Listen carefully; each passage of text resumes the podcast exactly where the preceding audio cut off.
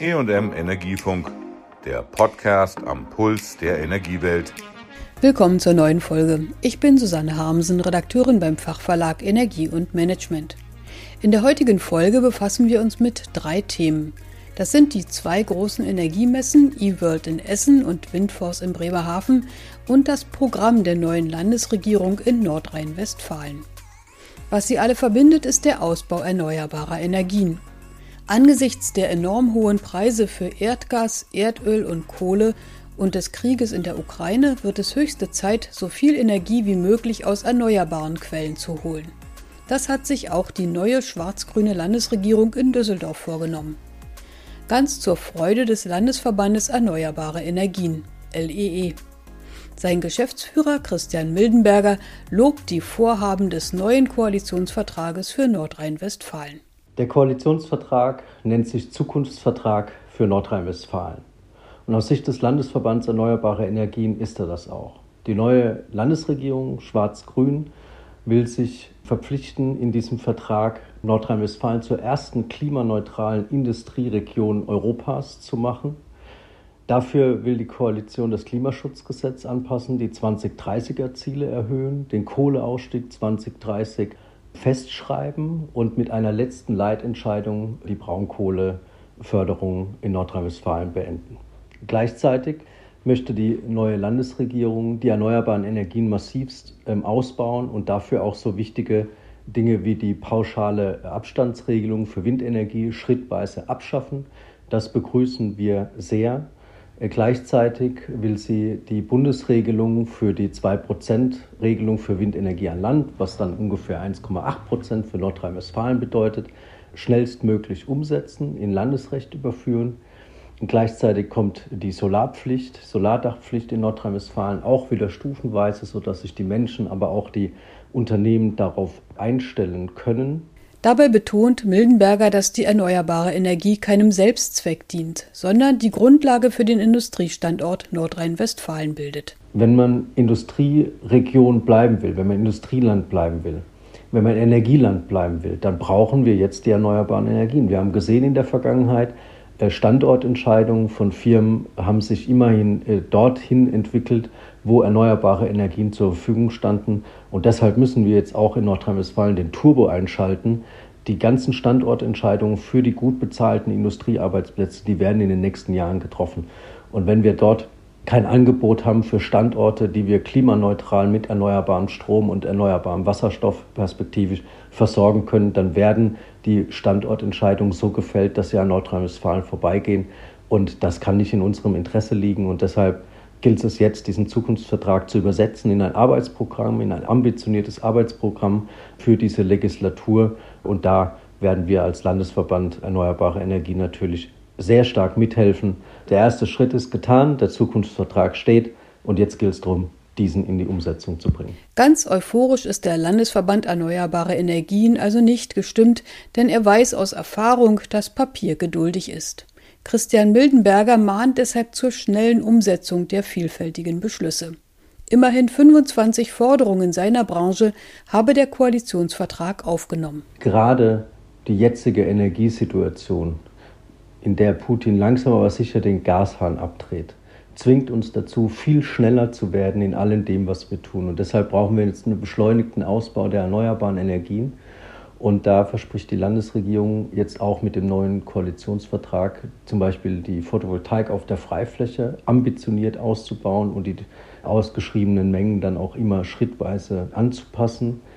Die äh, Wasserkraft soll ihren Status behalten und sukzessive ausgebaut werden. Das begrüßen wir außerordentlich, gerade vor dem Hintergrund, dass wir im EEG schwierige Regelungen dazu finden. Die Bioenergie ist adressiert, dass wir mehr Reststoffe verwenden wollen über ganz Nordrhein-Westfalen. Die Geothermie ist adressiert und ihre riesigen Potenziale für die Wärmeversorgung. Gerade das vor dem Hintergrund, dass der kommende Winter außerordentlich schwierig werden wird. Und von daher sind aus unserer Sicht die richtigen Themen adressiert.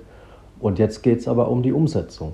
Und da stehen wir natürlich als Landesverband Erneuerbare Energien Gewehr bei Fuß und sind bereit, diese guten Ziele nun auch in die Umsetzung zu bringen. Denn das haben wir auch in der letzten Legislatur erlebt, dass zum Beispiel die Novellierung des Denkmalschutzgesetzes, um Photovoltaik auch auf Denkmalschutzgebäuden bauen zu können, hat fünf Jahre gedauert. So viel Zeit darf sich die neue Koalition mit dem Umsetzungsprogramm nicht lassen und deshalb werden wir da auch nicht locker lassen. Nicht locker lassen war auch das Motto der Windkraft-Offshore-Branche in Bremerhaven bei der Windforce-Messe. Denn so gut die verdoppelten Ausbauziele Deutschlands und der Europäischen Union klingen, so schwierig werden sie umzusetzen sein. Martin Skieber, Vorsitzender des World Forum Offshore Wind WFO, befürchtet, dass das EU-Ausbauziel für 2030 von 135.000 Megawatt nicht zu schaffen ist. Lücken in der Wertschöpfungskette bestünden sowohl bei den Zulieferern wie bei der Infrastruktur und der Herstellung von Fundamenten, begründete Skieber. Für das neue EU-Ziel müssten 1400 Windturbinen mit je 12 Megawatt Leistung pro Jahr errichtet werden, so seine Rechnung. Mein Kollege Georg Eble sprach darüber mit der Geschäftsführerin des Messeveranstalters WAB. Zunächst spürte Heike Windler aber Aufbruchsstimmung in ihrer Branche. Wir haben uns sehr gefreut. Es sind maßgeblich mehr Teilnehmer als im letzten Jahr dabei. Man merkt die Aufbruchsstimmung. Die Habeckschen Ziele quasi haben dann doch äh, motiviert und wir freuen uns, dass so viele Expertinnen und Experten ihren Weg nach Bremerhaven gefunden haben. Stichwort Zukunft der Offshore-Windkraft. Wir haben eine Vervielfachung gesehen der europäischen Ziele, der deutschen Ziele. Das Windenergie auf See-Gesetz kommt demnächst in den Bundestag. Was müsste sich noch ändern? Muss sich noch was ändern? Also das Wind auf See-Gesetz, da erwarten wir jetzt ja Anfang Juli, dass das dann halt eben offiziell wird. Es gab ja schon x Dialoge und wir diskutieren auch noch mit dem BMWK dazu. Zum jetzigen Stand wünschen wir uns nach wie vor, dass das, was die Bundesratsinitiative auch nach vorne geschoben hat, nämlich den CO2-Footprint als Ausschreibungskriterium, dass man da auf jeden Fall nacharbeitet. Das ist ganz wichtig, sowohl beim CFD als auch bei der PPA-Ausschreibung, weil es da einfach eben auch darum geht, Klimaschutz so aktiv und so intensiv wie möglich umzusetzen. Und dafür sollte man große Bauteile nicht über lange Strecken transportieren. Und ich denke, das ist auch im Interesse der anderen Länder, die jetzt ihren Ausbau vorantreiben. Wir sollten wohl voneinander lernen, aber wir müssen ein Stück weit auch schauen, dass sich die Zulieferketten in den verschiedenen Ländern auch ausbilden. Und ich denke, wie gesagt, man kann Lessons Learned sparen, aber das können wir nicht vorgeben. Wir haben einen freien Markt und das hat gerade Deutschland immer vertreten. Zeitgleich trafen sich auch andere Vertreter der Energiewelt in Essen zur E-World. Die Corona-Pandemie und ihre Kontaktbeschränkungen haben die einstige Wintermesse in die warme Jahreszeit gelockt. Das war durchaus erfolgreich, denn mit 736 Ausstellern aus 27 Nationen wurde laut der Veranstalter nahezu das Vorpandemie-Niveau wieder erreicht. Im Zentrum der eWorld Energy and Water standen die sichere Versorgung angesichts reduzierter Gaslieferungen aus Russland und der Umbau des Energiesystems für die klimaneutrale Zukunft. Mit dabei war Startkraft Markets, die Deutschland-Dependance des norwegischen Energiekonzerns. Bis 2025, so der Plan der Konzernspitze in Oslo, soll das grüne Portfolio weltweit jährlich in einer Größenordnung zwischen 2500 und 3000 Megawatt ausgebaut werden. Danach soll es ein höheres Ausbauvolumen geben. Dafür will Statkraft in einigen Jahren zu den führenden Entwicklern auch auf dem deutschen Wind- und Solarmarkt gehören.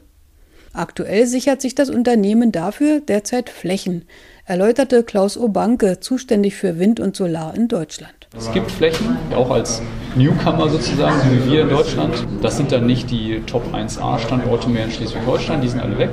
Aber es gibt auch Flächen, die kommerziell attraktiv sind und wir sehen auch, dass wir mit unserem Unternehmensprofil, mit unserem erneuerbaren Hintergrund, dass wir da sehr gern gesehener Partner sind bei Grundstückseigentümern, bei Bürgermeistern, also bei den lokalen Stakeholdern, die da wichtig sind. Wir wollen natürlich so groß sein, dass wir jedes Jahr sowohl im Wind- als auch im Solarbereich ein paar hundert MW jeweils in die Pipeline rein entwickeln. Das ist dann die Bruttobetrachtung, was geht vorne rein Wir waren jetzt in den letzten zwölf Monaten tatsächlich sehr erfolgreich darin, Projekte zu akquirieren, sowohl im Wind- als auch im Solarbereich.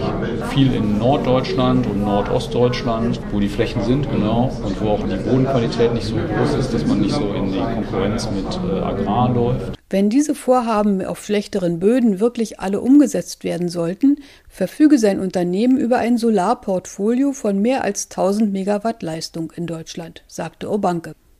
Der erste Windpark soll 2025 im nordhessischen Rappenhagen in Betrieb gehen. Dabei sei ihnen eine breite Bürgerbeteiligung sehr wichtig.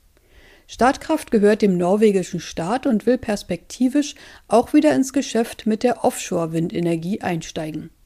Denn Norwegens Regierung will allein bis 2040 ein Offshore-Windkraftportfolio von 30.000 Megawatt aufbauen.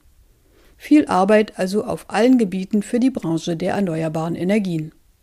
Das war die heutige Folge mit einer Rückschau auf Themen der Messe eWorld und Windforce und einer Bewertung des neuen Regierungsprogramms für Nordrhein-Westfalen. Tschüss, sagt Susanne Hamsen. Das war der E&M Energiefunk. Bleiben Sie voller Spannung.